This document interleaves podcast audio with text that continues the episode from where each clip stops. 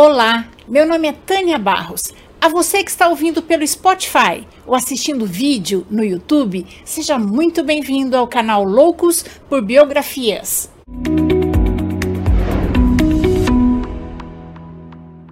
Hoje vamos conhecer a biografia de Rosalind Franklin, uma química britânica que contribuiu para o entendimento das estruturas moleculares do DNA, RNA, vírus, carvão mineral e grafite.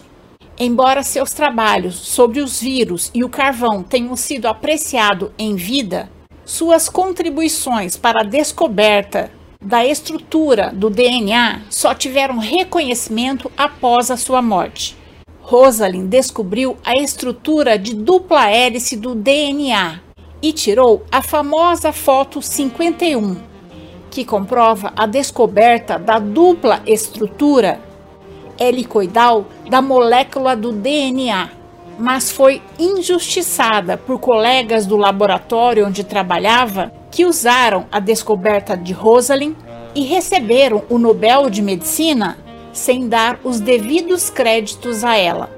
Rosalind Elise Franklin nasceu no dia 25 de julho de 1920 em Notting Hill, Londres, em uma família judia britânica, influente e afluente.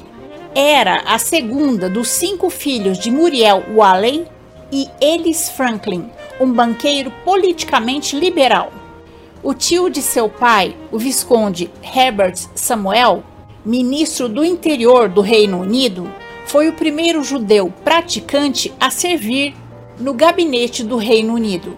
Sua tia, Ellen Franklin, atuou no movimento de sufrágio feminino e era casada com Norman Bentonwich, procurador-geral no mandato britânico na Palestina. Outra figura proeminente no movimento do sufrágio feminino era seu tio Hugh Franklin, o segundo nome de Rosalind, Elise, foi em memória à primeira esposa de Hugh, que morreu na pandemia de gripe de 1918. Sua família estava ativamente envolvida com o Worksman College, onde seu pai ensinava disciplinas sobre eletricidade, magnetismo e a história da Primeira Grande Guerra, à noite, tornando-se mais tarde vice-diretor. Os pais de Franklin ajudaram a restabelecer os refugiados judeus da Europa que haviam escapado dos nazistas. Aos 11 anos, Rosalind foi estudar no St. Paul, uma das poucas escolas de menina em Londres que ensinava física e química. Era uma aluna excepcional, foi a melhor em suas aulas e ganhou prêmios anuais. No Sampo, ela se destacou em ciência, no latim e em esportes. Também aprendeu alemão e se tornou fluente em francês, idioma que mais tarde foi muito útil. Com seis excelências, terminou seus estudos em 1938, ganhando uma bolsa de estudo para a universidade.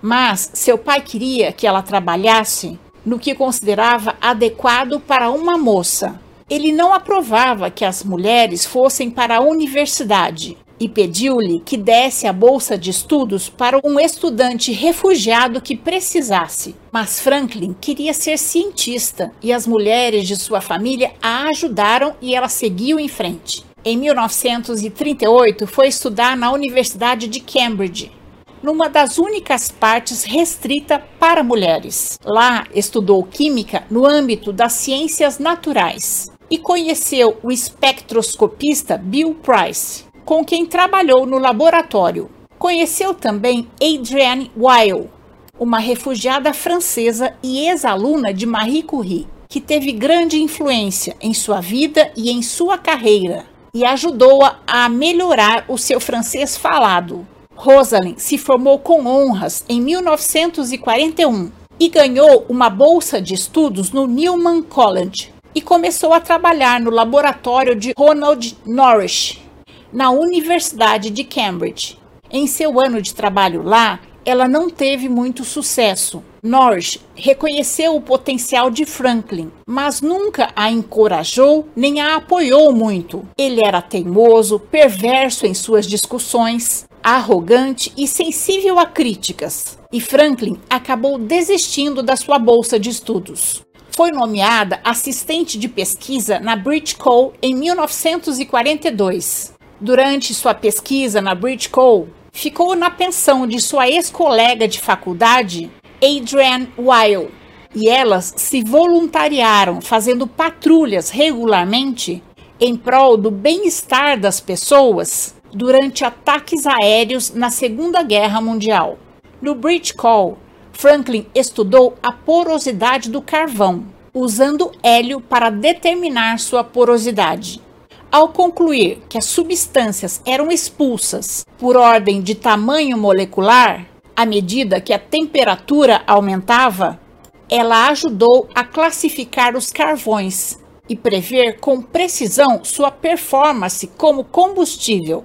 Quatro anos mais tarde, conquistou seu PhD com sua pesquisa sobre a porosidade do carvão. Sua descoberta foi importante para a indústria do Reino Unido durante a Segunda Guerra Mundial, como na confecção de máscaras de gás. Entre os anos de 1946 a 50, Rosalind trabalhou em Paris, onde aprimorou o uso da cristalografia de raio-x para criar imagens de matérias microscópicas, usando a técnica da difração dos raios-x para a análise de materiais cristalinos voltou para a Inglaterra em 1951 e entrou para o laboratório de biofísica do King's College. A grande questão da época era qual a forma do DNA. Os cientistas sabiam que o DNA formava os blocos básicos que constituíam o corpo, mas não tinham provas de como era a aparência dele. Lá, Franklin extraiu fibras de DNA para uma análise com raio-x. Ela passou muitas horas usando raio-x nas fibras delicadas do DNA e descobriu que não havia apenas uma forma de molécula, e sim duas. Com sua técnica de cristalografia e difração do raio-x, Rosalind conseguiu capturar a famosa foto 51, que prova que o DNA é uma dupla hélice, e colocou na gaveta do laboratório. Ela nem teve chance de desenvolver sua tese. O biólogo molecular Maurice Wilkes, que também trabalhava no mesmo laboratório, encontrou a foto de Rosalind na gaveta e mostrou-a a James Watson e Francis Crick. Sem a permissão dela, eles usaram a descoberta de Franklin para publicar seu próprio trabalho anunciaram a descoberta da dupla hélice sem dar nenhum crédito a ela. Aliás, nem mencionaram seu nome. Ela nunca os confrontou. Apenas deixou o ambiente tóxico de trabalho no King's College e foi trabalhar em outro importante laboratório de pesquisas. Franklin trocou a pesquisa sobre DNA por outra sobre o vírus do mosaico do tabaco com o vírus da poliomielite. Infelizmente, Franklin foi diagnosticada com câncer terminal pouco tempo depois, provavelmente causado pela radiação que recebeu enquanto trabalhava com o raio-x. Rosalind Elise Franklin faleceu em 1958 de câncer no ovário, com apenas 37 anos. Em 1962, após a morte de Franklin, James Watson e Francis Crick receberam o Prêmio Nobel de Medicina pela descoberta da dupla hélice do DNA. Não fosse pelos comentários maldosos que James Watson escreveu sobre Franklin em seu livro A Dupla Hélice, publicado em 1968, nunca ninguém teria desconfiado da sua autoria. Watson ainda admitiu ter espiado o trabalho dela, e as pessoas começaram a desconfiar que a descoberta tinha sido feita por Rosalind e não por James Watson e Francis Crick. Em 2015, a contribuição de Rosalind Franklin para a descoberta da dupla hélice foi dramatizada na elogiada peça de teatro Fotografia 51, protagonizada por Nicole Kidman que foi premiada no seu papel como a química. Após ver a peça, Michael Billington em sua crítica publicada no The Guardian, perguntou: A ciência ainda é sexista? Pois é. Se hoje milhares de procedimentos médicos podem ser feitos através da análise do DNA, deve-se muito a essa química britânica.